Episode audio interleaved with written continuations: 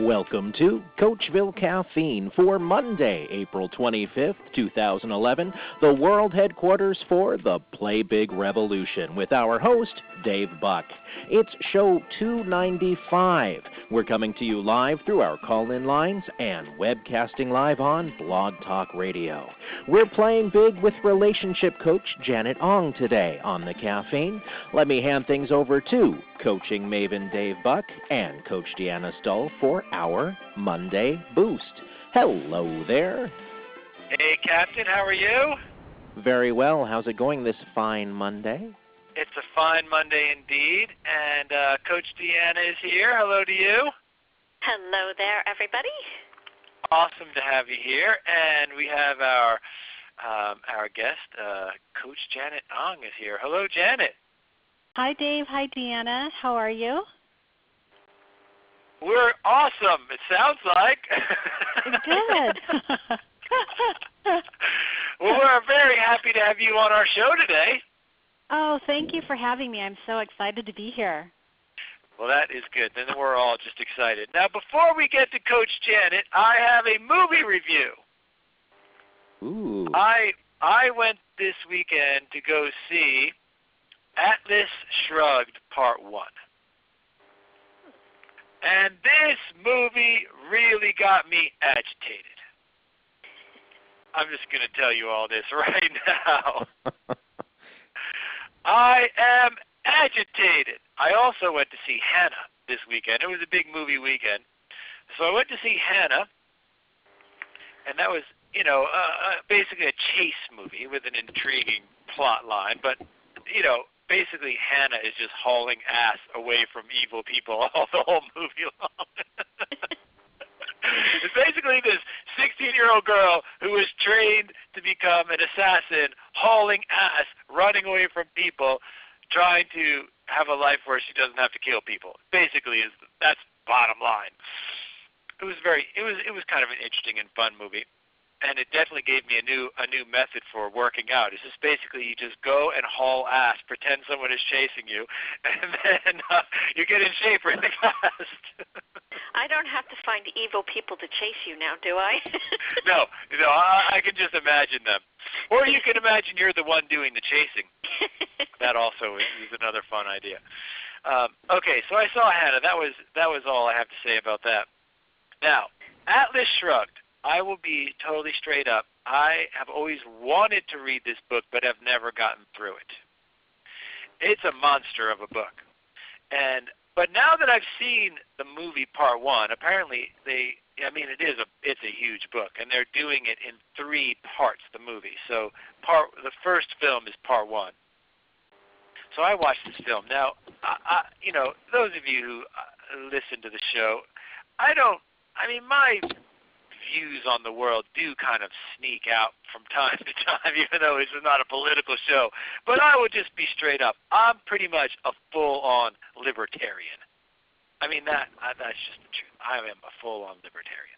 So, and this, you know, Ayn Rand was a, you know, I guess she called herself a capitalist, but definitely uh, she was a, a libertarian.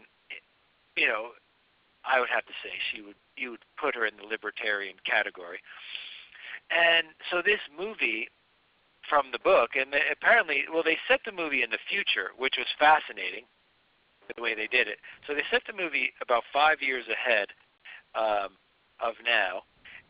But the thing that's scary is, as you watch the film, you can see how what's happening now is leading to where this movie is. It's not so far in the future where you think, oh, that'll never happen. It's like, oh, you know what? I can kind of see that's sort of happening now, and it's pretty gloomy.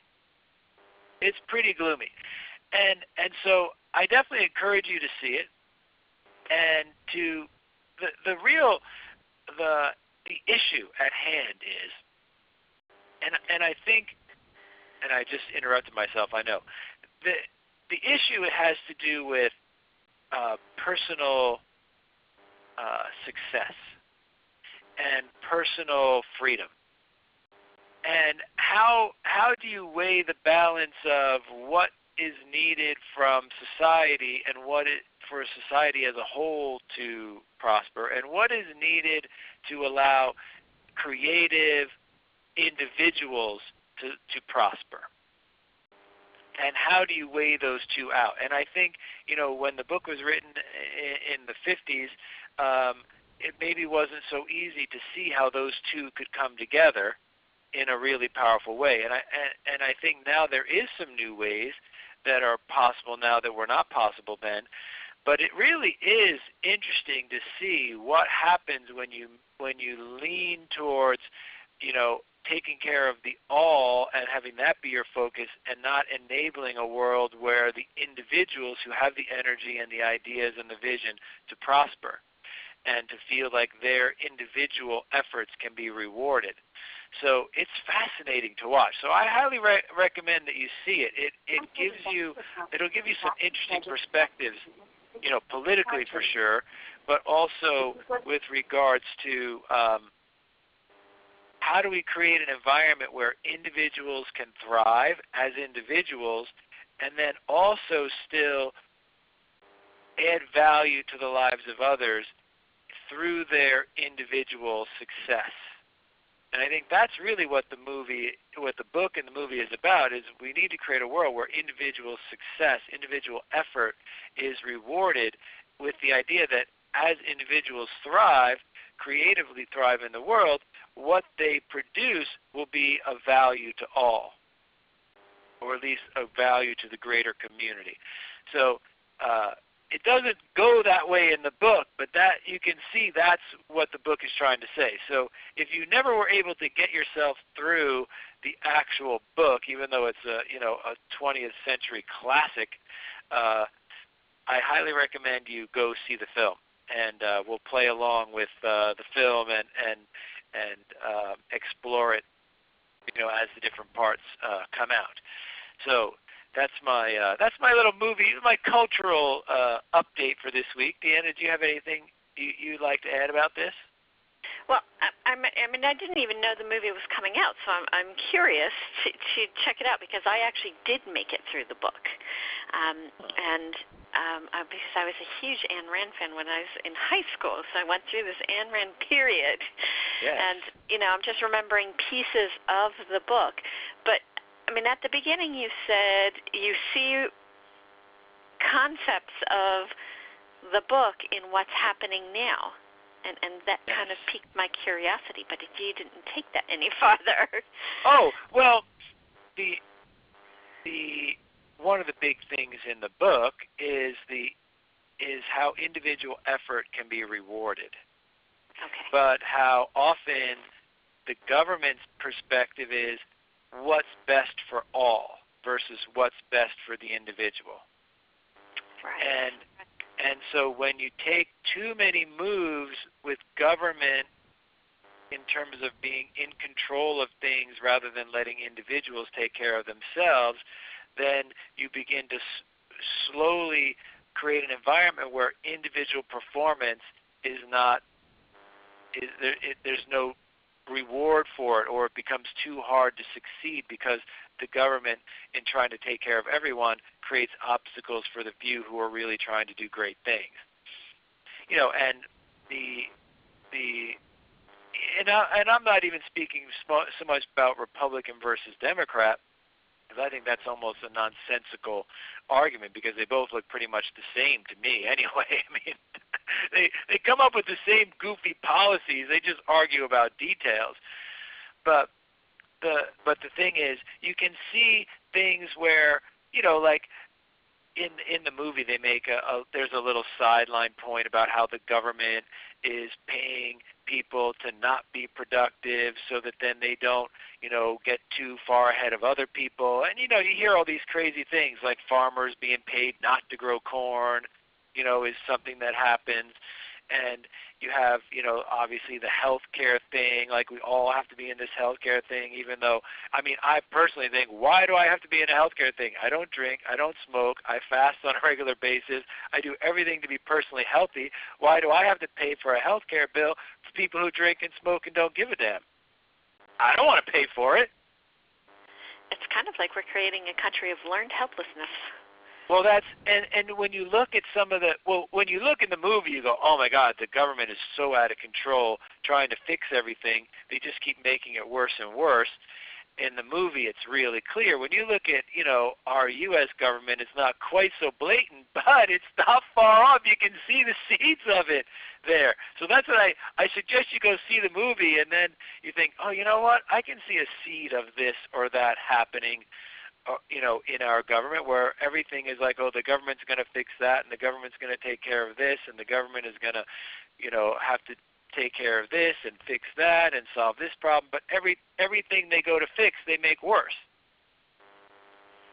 or most things anyway. So that's just, you know, again, I totally declare in advance I'm a full-on libertarian. So that's my uh, that's my overall outlook on life.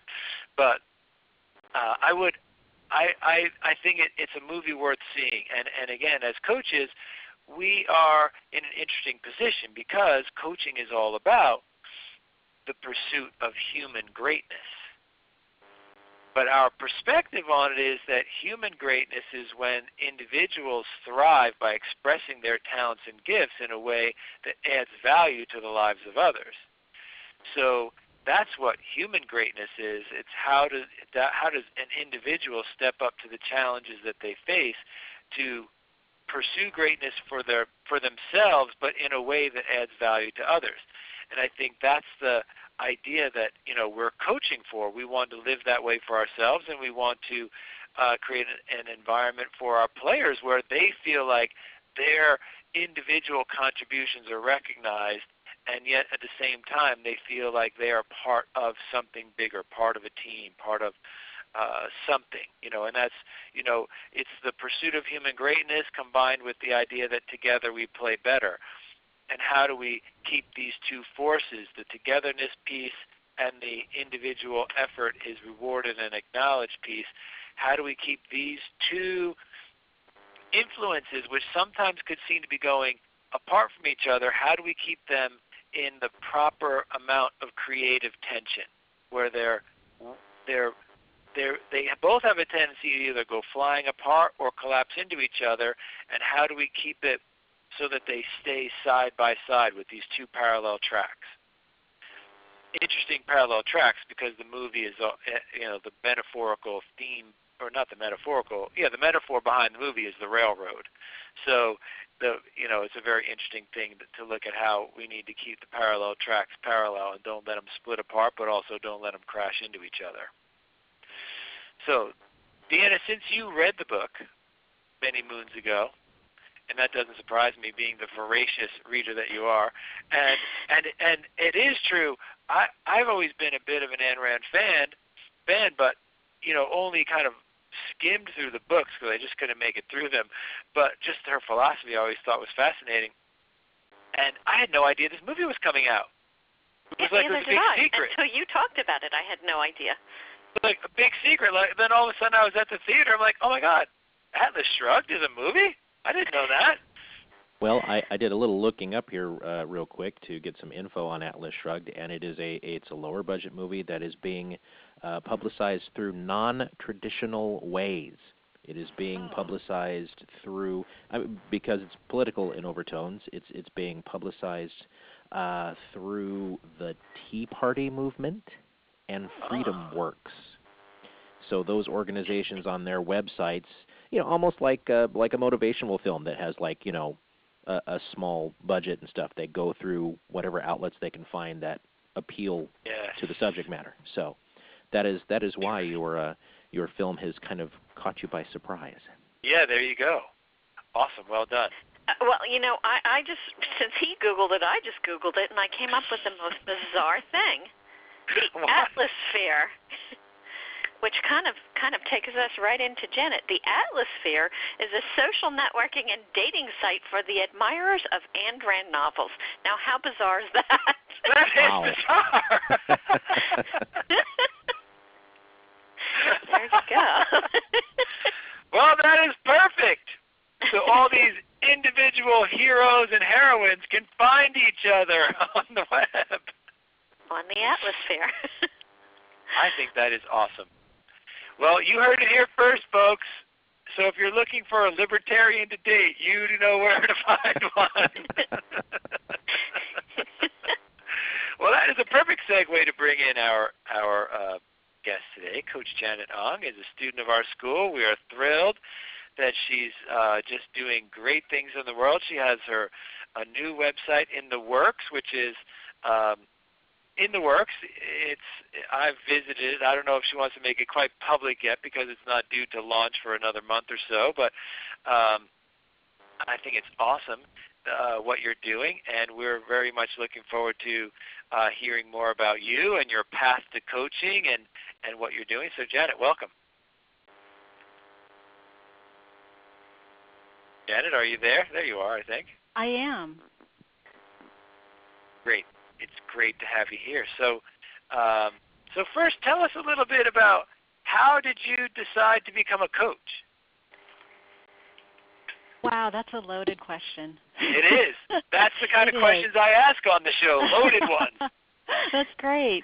Well, you know, I have to say that I've always had a great interest in personal development and I've been fortunate to have um, a successful career in the corporate world, and at the same time, I really want to be able to do something directly to help people. And there were a lot of life lessons that I was able to learn as well as grow from and also transcend. And I just really fell into coaching and I started to take the classes from Coachville. And that was my first real exposure. And I just loved everything that I was learning and just the interaction with the instructors and the students. And I just found that to be my passion, and so that's how I fell into it. Well, what were you doing in your corporate career? Um, in my corporate career, I've had a lot of experience in marketing and um, as well as training and sales and human resources. Well, that's pretty much everything. You did everything except manufacturing, from what I can hear. right, and and finance and accounting because I'm not really a a huge numbers person. okay, got it. yeah. you know, you know, I, I I taught many classes you know, at least several classes where you were in the class. And you you do sort of seem like I don't know, this is going to sound wrong, but you seem like a very logical, rational type of person. So when right. I when I read your website and also your you know the little blurb you said to Deanna and I about how you know the emotional aspect of life, I thought that just seems so strange. That doesn't sound like you at all. now I know it is because I've heard you coach and you you you are that way, but but it's but the way you basically present yourself initially is this you know cool-headed, rational, very smart, got everything figured out sort of approach to life. Yes. And, and I just wonder how did because that doesn't seem like because that's not usually the type of person that ends up becoming a coach. So I'm just wondering how did this happen? Right, that's a great question, and I have to say that the reason that I am the way you described, a lot of it has to do with the way that I was way, raised and also in the corporate environment, there's a certain, um, I guess, persona and professionalism um, that I felt that I wanted to and also needed to exhibit. And at the same time, though, I felt like through my life lessons and also just through personal development work, I realized too that the emotional aspects of myself is really what connects more with people rather than um, trying to maybe convince somebody of something through logical conversation. And so that aspect of myself I've um, been able to develop, but I also think that if I um, had not really fell into the love of learning and personal growth and had stayed in my logical mind, I wouldn't have a lot of access to um, like these great feelings and just passion about life and just really um, wanting to go out and do big things because the mind um, easily talks us out of so many things, and it's so really true. Heart. Yeah, yeah, right. So, yeah, you make a good point, and um, of course, you know the whole emotions and feelings area. You know, I still am, you know, wanting to be able to d- develop even more. Um, but at this point, I feel like um, I'm working my way towards that and already have some of that good stuff. So, yeah, it's yeah, really good do. to have both.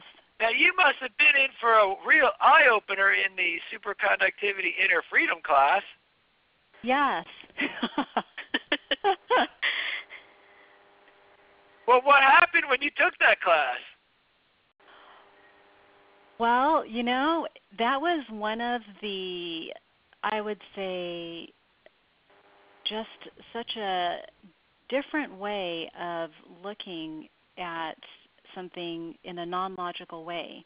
Because um, what I found in that class was that there are a lot of energies that you know I experienced perhaps maybe barriers that I wasn't aware of um, as much because in my mind it's like I could logically understand it and um, you know work through it, but the superconductivity added another layer of possibility to be able to dig in even deeper and just release um, that energy to be able to just move forward with more ease and flow. Well, that is the idea of the program, so I'm glad that's what happened. It's a great program. I'm really glad that's what happened. All right. Now, um, Coach Deanna, have you ever had Janet in a class? I have not actually. This is this is this is one of this is one of the rare occasions where I don't think I've been in a class for her with her or I've had her in a class. So I have not. So you're just going to have to go based on on your overall impression. Yeah, but you know I'm dying to ask a question. go for it. well, you know, Janet, you sent us this pre-caffeine email, and and I read it, and I have been dying to know the answer to this question. Um, it says that you transformed your love life inside out in an unconventional way. I have got to know what the unconventional way is. Well, let me just tell you people something right now. Anyone who puts unconventional in front of anything will get Deanna's interest. it is true. well, I did not know that, but I'm glad I put that word there. yes, that was the key word. You put unconventional in front of anything, and the Deanna's like, "Oh, I got to know what that is." That is absolutely 100% the truth. All right, it's good to know we're getting to know each other. Now, Janet, we do really want to know what is this unconventional approach? Okay. So, so what it is as, and I'll compare it to what a conventional approach would be, is that um, a lot of times people take conventional wisdom that's well-meaning from relationship experts or from friends and family, and what it ends up looking like is that um, if you want to really attract a great relationship, um, then you need to really um, sit back and take the female role and let the man be the one to pursue you. And um, you need to also, you know, dress nicely, look the part, because men are attracted to looks um, initially. And while some of that is true, what happens is that, at least for me, um, and I tried all these different things, I really felt like I was wearing a mask, and I wasn't really able to be who I truly am. And I really thought, you know what, at some point, even if I am able to find a great relationship using these conventional approaches, it's not who I am. And then the mask is going to fall off, and then it's going to be me with somebody who thinks he's getting something else in a different package. And so, so um. I, yeah, and so I started to really um, look at my role in all of these relationships that I, you know, have been through. And I realized that I have actually gone out with a lot of really good men. And what was the common denominator piece for me that I was contributing to these relationships to where they wouldn't work out. And so um, through a lot of self reflection and also um, looking at these areas where I had a lot of um, beliefs and thoughts around how a relationship should be, how I should behave in a relationship, um, you know, what I expected from a relationship. I really realized that a lot of these things um, were based on these um, ways that society has of having us think of how we should um, approach a relationship or be in a relationship.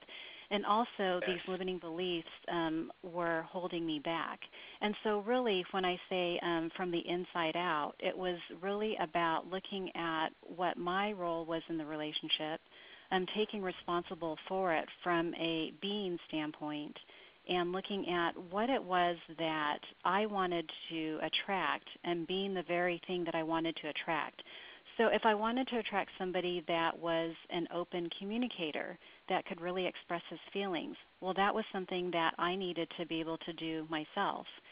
And so, um, yes. Now, was, I just want to stop you there for a moment because yeah. I read this on your website. Yes. And I thought I thought this was very good and uh, very powerful. And I'm I've been having this same kind of thing happen in my own life and and I think and a lot of people that I'm coaching it's mm-hmm. this powerful idea from the environmental class, the personal environments class, where you look at what's happening around you as a mirror to yourself. Right. And you know, and I thought this was really interesting how you wrote that, you know, you look at all these men that you were in a relationship with and it's like, oh, this one's not an open communicator and this one's not an open communicator and this one's not an open communicator well, if they're all a mirror of me, huh, maybe I'm not an open communicator, but that doesn't sound right. I thought I was. but yes. I must not be. If everyone around me is having this and they're mirrors, then it must be me too. I thought that was really profound. Right, but the funny thing is, Dave, you know, um, when I was in the relationship and not able to see it, it's amazing how many years I let go by thinking I was an open communicator when really I wasn't. And you know, I think sometimes it takes um like a certain um I don't want to say like where you fall to the bottom in order to realize, but I mean for me it happened to be that way. But sometimes it just takes like somebody like kicking you in the head. I mean, I'm not saying literally. Figuratively speaking, I'm sure. Right, right, yeah, right. Um, or like waking up to be able to really see that. Yes. I think that's an excellent point, and that is that's such a powerful thing for all of us coaches to learn.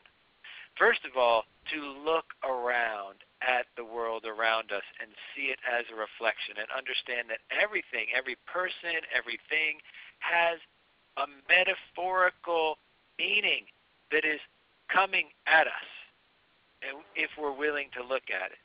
The other thing is as coaches to recognize is we don't have to be perfect. You every time you try to step up and play bigger, you're going to notice things in your environment that are not a match for who you want to be. It doesn't mean there's something wrong with you. It means you're expanding and growing your game, and it's natural to have it be that way. So it's, you know, as coaches, always want to be encouraged to look around and say, oh my goodness, how did I sit here for five years not knowing? You know, you could you could easily spin that the wrong way and say, well, if I'm so blind I can't see something for five years, how the heck am I going to be a coach? And I would say, don't spin it that way. Spin it the other way, which says, wow, I just finally saw. How exciting. Now I can teach other people how to see. right. And I think that's what you're doing with with what you're talking about with your relationship coaching. And I think that's awesome. Yeah, and the other thing too is um, that I found is that a lot of people think that by doing something they can have um, that person. And really, it's not how or what we're doing, but it's really how we're being. And so people tend to short circuit the being aspect and go straight to the doing. But it's the being that really allows the doing to come out in the right way. And that kind of ties into like with the Coachville um, school when I was researching coaching schools. Um, that was one of the aspects I felt was really great about Coachville because it also addressed the whole being part of somebody, which yes. to me is like the foundation piece for somebody to be able to have what they want. Yes. Well, you did talk about this too, where you talked about, you know, when you started looking at your romantic relationships, you started noticing you started noticing things in two ways. You started noticing your own beliefs about how things need to be and how that might be holding you back. And that's powerful. And then you also started to notice um, how the world around you was showing you what was really happening if you're just willing to look at it. And I think it's these two things that any great coaching has to look both ways. You have to look inside, but you can't just look inside. You also have to look around you because we are formed by our environment. So you want to look around you and see what there is to see and learn from that. Look inside and see what there is to see. And it's that ability with a coach to look in and around that I think makes for a powerful coaching method. Right.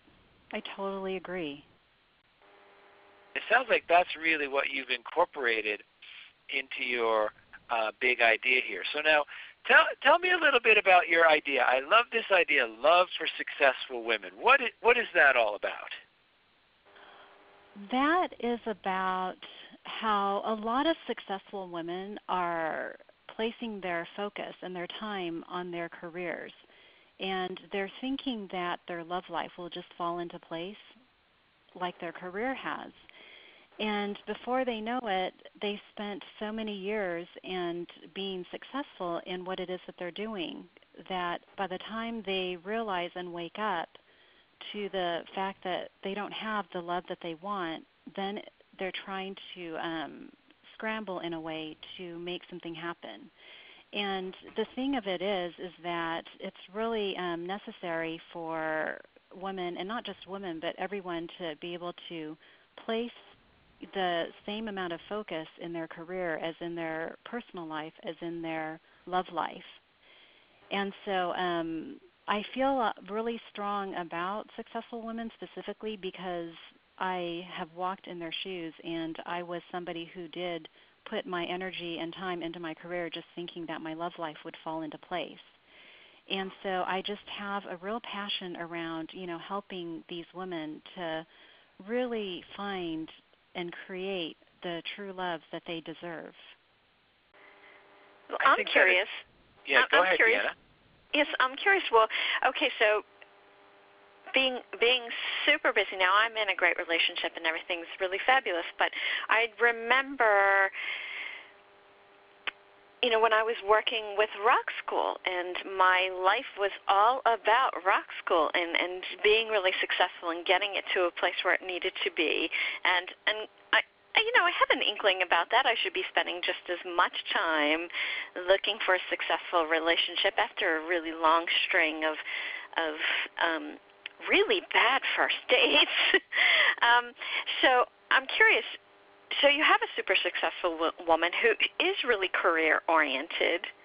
What would be the first thing you would say to her if she came to a session saying, "Well, I just don't really have the time"?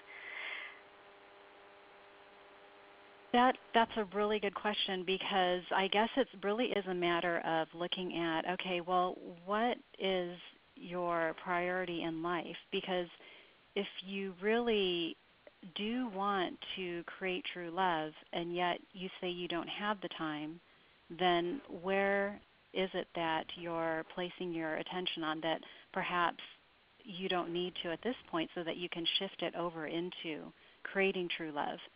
Because you are right in that we all are given a certain amount of time. And the way that we spend our time um, hopefully, you know, ideally, we would want to spend it in the places that we value the most. But a lot of times, we don't necessarily do that. And so um, it's taking a look at okay, where is it that um, the time is being spent where maybe it's not necessary to spend it there, so that you can take it into um, creating true love, if that's what you really want to do.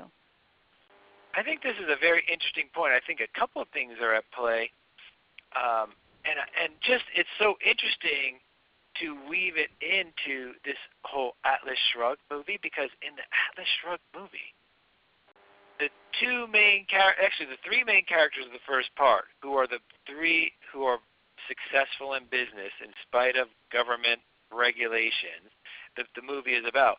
All three of them have no relationship or do not have a happy, loving one. And it's almost like they're painting this picture like you have to choose between right. business success or romantic success. And I and I so I thought that was very interesting. I mean, they it's so clear and obvious, but at the same time, it's funny that Deanna pointed out that you know atmosphere thing because the only time when you think, oh, these creative, resourceful, make things happen people are going to be really happy in romance is if they find each other rather than the people they're already with. So there is something about finding people who are a match for who you really are. And right. I think what happens a lot of times, at least for very successful women, is they have a hard time figuring out how to find a match for who they really are so they can be successful in business and be in romantic relationship with someone who respects their success and and doesn't feel thwarted by it or diminished by it and all these things that can get in the way. I think a lot of people just think it's just impossible so they just won't even they just don't even try. Well, or they don't think, something like that. Go ahead. Right. No dave you make a really good point. And i also think that um, with work, right, it's really easy to be successful because there there is more of a formula, and we tend to use more of our left brains when we're working. And so I think um, successful women they can't really apply that same approach and that same formula that they use in their career into finding love because love is more of a soft skill and it really involves getting out of your head and leading more with your heart. Yeah. I'm, right now, I'm thinking of something. I can't remember if it was when we when we had Bo Blazes on, we had Marilyn Davidson on. But I just found this really big note that I wanted to to bring into the Become a Coach game, which is coach who you are. Right. And it's date who you are, coach who you are, friend who you are, and then Yes. life becomes a different experience. Yeah, really good point. Yeah, you have to find people who are a match for who you are. Right. But then But that, then you have to be willing that, to be that who you really are. figuring out who yeah figuring out who you are and and also um like Jenna said at the beginning, she thought she was an open communicator, and sometimes the hardest thing is recognizing what you are in the moment, um, and then making sure that you fit into that. So, you know, inner freedom all over the place. Yeah, inner freedom is all over the place. Jenna, we we did you when you took the program, it was super connectivity. We changed the name to inner freedom because it seemed to really have more of a resonance for what it's all about. But you so but that's what it is. I mean, it's this whole inner freedom. Are you free to be truly yourself? Right, and right. especially in social situations. And this kind of weaves in the whole social animal concept, you know, from that I think the whole inner freedom course ties so closely to this book by David Brooks, The Social Animal, is that most of our social engagement are governed by the unconscious mind. So it is quite mysterious. You can't really take a logical, strategic approach to it, which is just what you're saying. You have to come from the heart, which is, you know, uh, and it, which is a bit mysterious. Right. Yeah, I agree. And you know what's so interesting? Um, I saw him on CNN yesterday. Did you happen to see him? No. David Brooks. I'm gonna have to check that out. Yeah, it was it was fascinating and I thought, "Oh my gosh, this is the whole missing piece to our government." Wow. Yeah, I have to say that it's it was a fabulous episode. Anyways, I'm sorry, I didn't mean to divert it, but when you no, that's really good. I'm going to look it up on YouTube Yeah. and, and find it. Here we go, people. We discovered the missing link on Coachville Caffeine. Yeah, it's all right here on Coachville Caffeine, people. well, you know, you're right. I mean, the whole thing is the idea of the social animal is, you know, this big awareness that our social engagements are governed by our unconscious mind, not our logical reasoning mind. So the way you act towards people, which governs your your romantic success for sure, but in but now the way business is being done, it actually dictates even more in our business lives and career lives. Our social engagements, the social animal within is what really is driving the show. So you've got to become aware of this of your patterns and they're unconscious. The only way to become aware is through this kind of reflection and looking and and you know all the things that you describe doing and the things that we do in our inner freedom uh, program. But this is it's really awesome, and I love that you're taking this on, and you really are perfect because anyone who meets you, you know, on the web or however is going to say, "Wow, this is a woman that clearly has it together, professional success. You've got that whole piece down pat. I mean, you definitely have, you know, you have that. So the fact that you can say, okay, I was there, and now I was able to figure out how to add, you know, romantic success to my career success, that's going to be very appealing, I would think, to a lot of successful women. Yes. Yeah, I'm I'm really excited to be able to um, help and support women in that. So, yeah, I'm just Now, sitting let's here talk smiling. No, I think it's really, really awesome. And plus, I mean, you know, loveforsuccessfulwomen.com. I mean, come on, how perfect is that? I mean, how could how could you even expect to find that domain name available? That is so good. That is awesome. That's well done. All right, so now, so Janet, how, tell us about how you are doing with moving into becoming a successful coach because that's a big move to step, you know, out of your traditional career success to being more of a solopreneur. Doing coaching is a you know a, a, a lifestyle business, which is a little different than going and being successful at a job. So how how is that transition going for you? You know, it's going really well, and I have to say that a lot of the reason that it's going well is I'm working with a mentor coach who is just wonderful. Um, and I really believe that there's a huge difference if I tried to do this on my own versus having a mentor coach. And so that's been really helpful to have um, her guidance as well as um, feedback and support. And so that's one of the ways um, that I'm transitioning into the coaching aspect. And then the other way to um, look at okay, within my coaching, what types of programs and services am I offering? And so I offer the individual coaching as well as um, group coaching and workshops, um, teleclasses, and then I also do speaking engagements. And so, I have a um, question. yes. Go for it, Deanna. Um, I mean, it is it is a big transition to go from the corporate world to I mean, ju- not just coaching, but to, to, to coaching in an area like this. And um, I am working with students in both the Become a Coach game and in Step Up and Stand Out. And and this conversation has come up in both classes. And so I'm curious how you feel about this. I have a lot of students who feel really outside of their comfort zone um, to to begin the visibility process, and it's all about making that transition and how people in their lives and in their professional fields will feel when they say, "Well, I'm not going to do this anymore. I'm going to be a coach." Um, and you're making a pretty big transition from the corporate world into a very linear um, background into such a wide open, emotional, coaching, I mean, it's not just coaching, but it's the genre you're choosing to work in.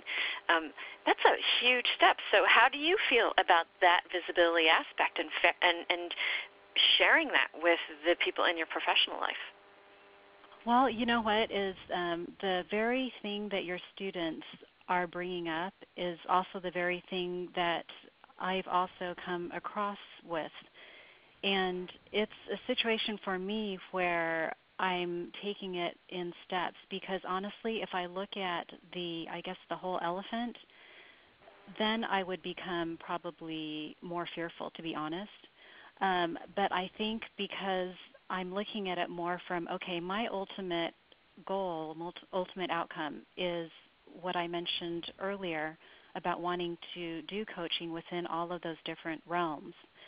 So, in order for me to get there, then if I put together a plan and take it step by step, it's less um, of a unsettling feeling. And so, like my best advice I could give at this stage to the students is really to like know where it is that you want to be and be very clear about it. And then from there, design the steps to put into place.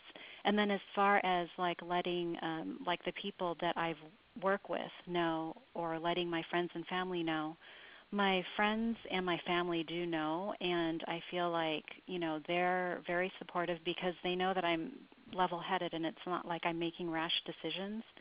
Um, and as far as like with my company, I'm doing it in small steps because I can't just go say, hey, I'm going to be planning to leave here on this date. And so I just want to let you know. I can't really do that because I still, you know, am doing the transition thing. But I am being more honest about um, my love for coaching and letting them know that, you know, I'm taking these coaching classes um, and so by the time it happens to where I'm completely transitioned, um, it's not going to be a surprise or a shock. So let's just basically say you've come out of the coaching closet. I have. Well, I was actually going I was going to ask you that question, Dave, because you went from a completely different profession to coaching also. Yes. Um, and and yeah, you got to come out of the coaching closet. That's closet, what I had to yeah, do. Seriously. yeah, I was consulting, uh, you know, and had a great, very, you know, lucrative, successful coaching con, you know, consulting contracts.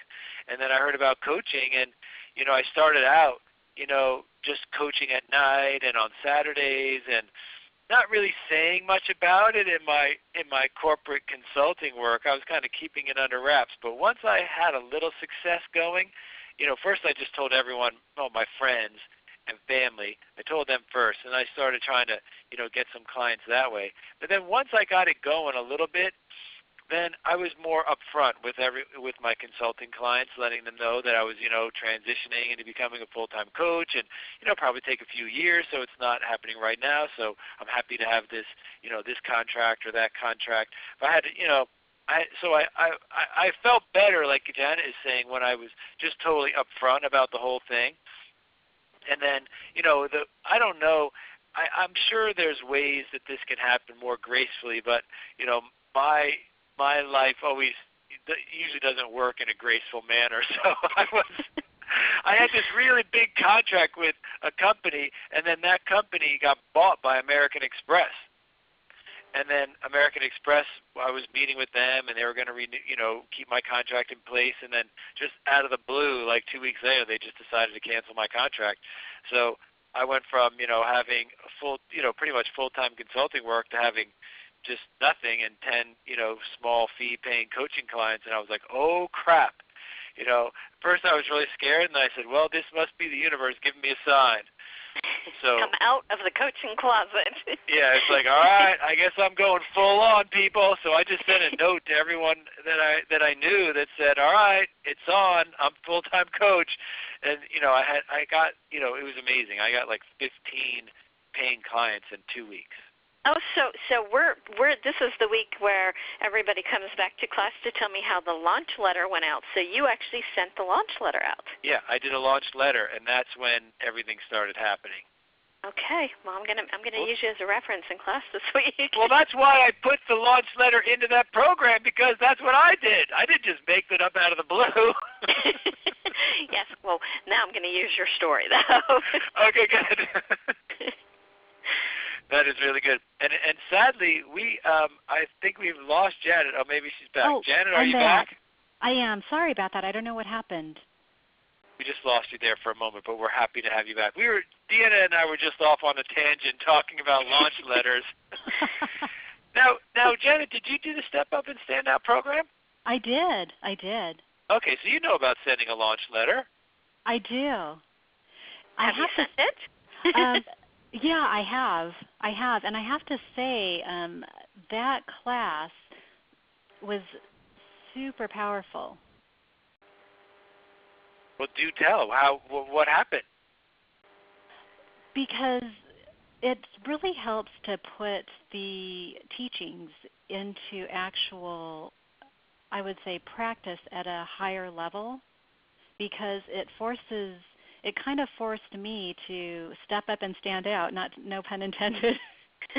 right. Um, yeah, and um, it was really very I thought very good in that it helped me get more outside of my comfort zone and become more visible. And I think that when a coach first starts out, the visibility piece is a little uncertain because they're not sure how they're going to go about doing so. And yes. that class is really a good um, stepping stone to feel more comfortable about visibility. Well, that's what the class is all about, so I'm glad that's what you figured out.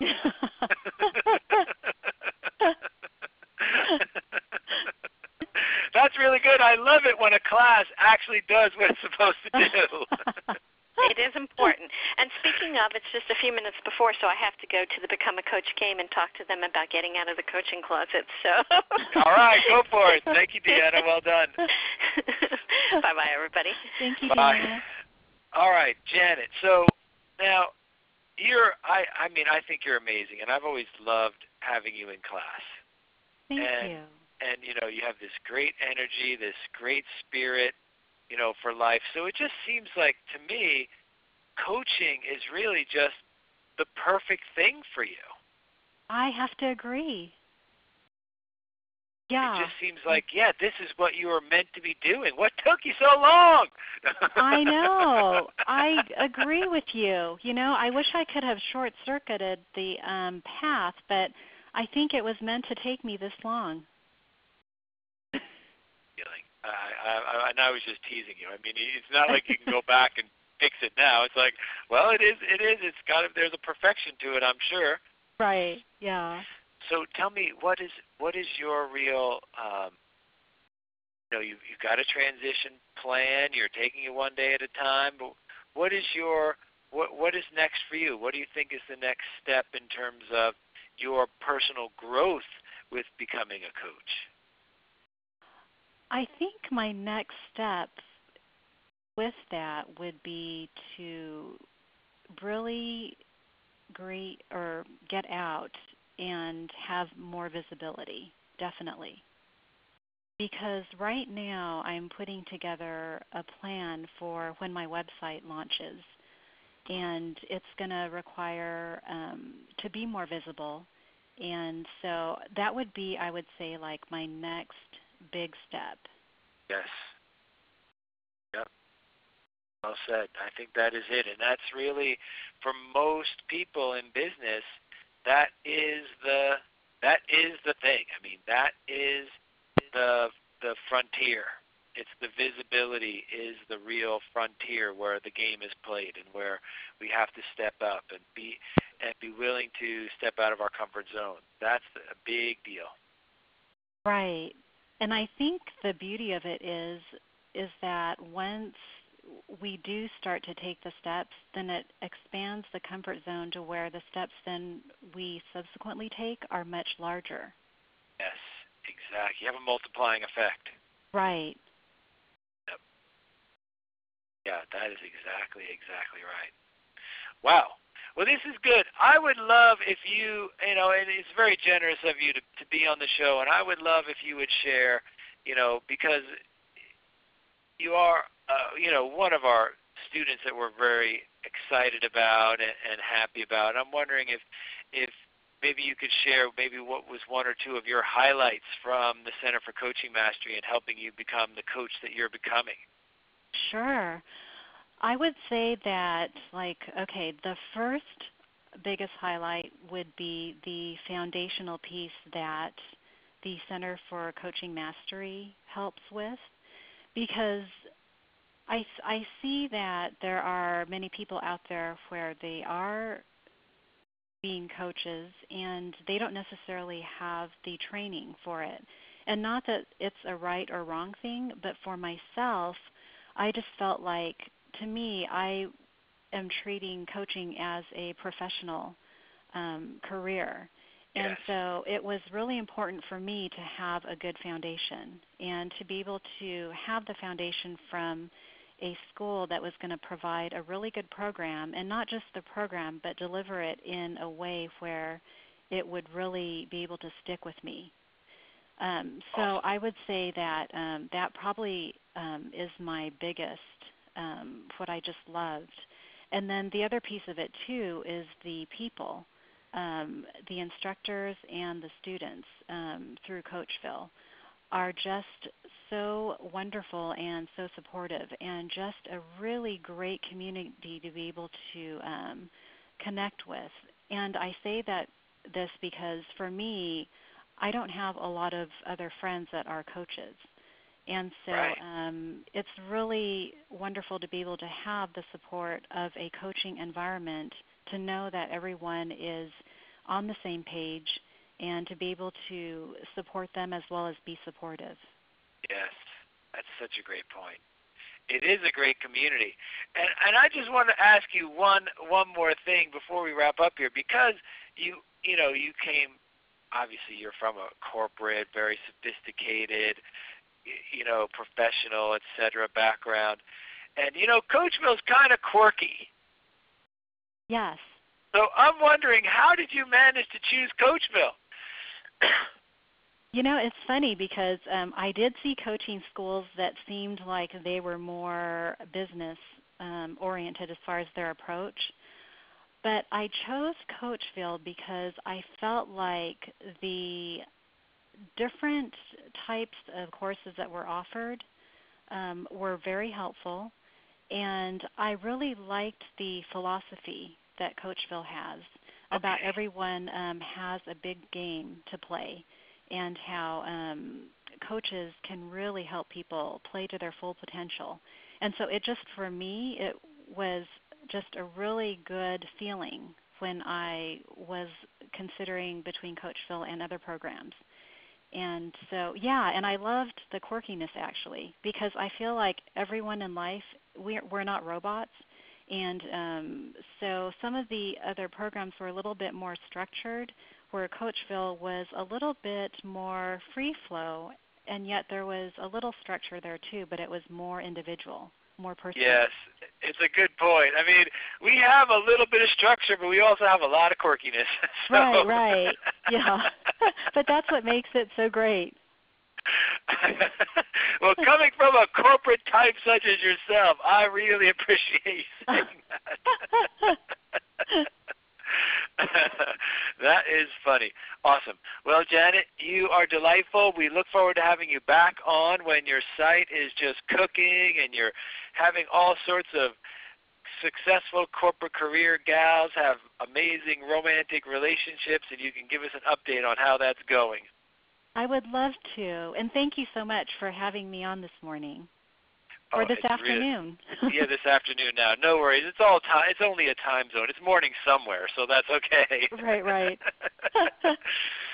so, um, Janet's website is loveforsuccessfulwomen.com. It is just up in a beta mode right now. You can get a little glimpse of Janet, but it'll be up full on, I guess, in a couple of weeks. So, uh, but just keep that site in your in your in your background, and in a month or so, go and have a look, and then I'm sure Janet would love to have you uh, visit and also recommend her amazing program to any successful corporate gals looking for love, and uh, she will be able to coach them with great success. So, uh, Janet, thank you so much for, for being on the show today. It's been awesome. Thank you, Dave. Captain, that's a wrap. Very good. Relationship Success with Coach Janet Ong today on our program. Thank you for joining us here at the world headquarters for the Play Big Revolution. Your broad, this broadcast is copyright 2011 by Coachville LLC. Join us again next week, same time and place, both here on our phone lines and around the world on blogtalkradio.com. I'm Vince Hayes. We'll see you all next Monday for your weekly boost. Bye bye, everyone. Bye, everyone.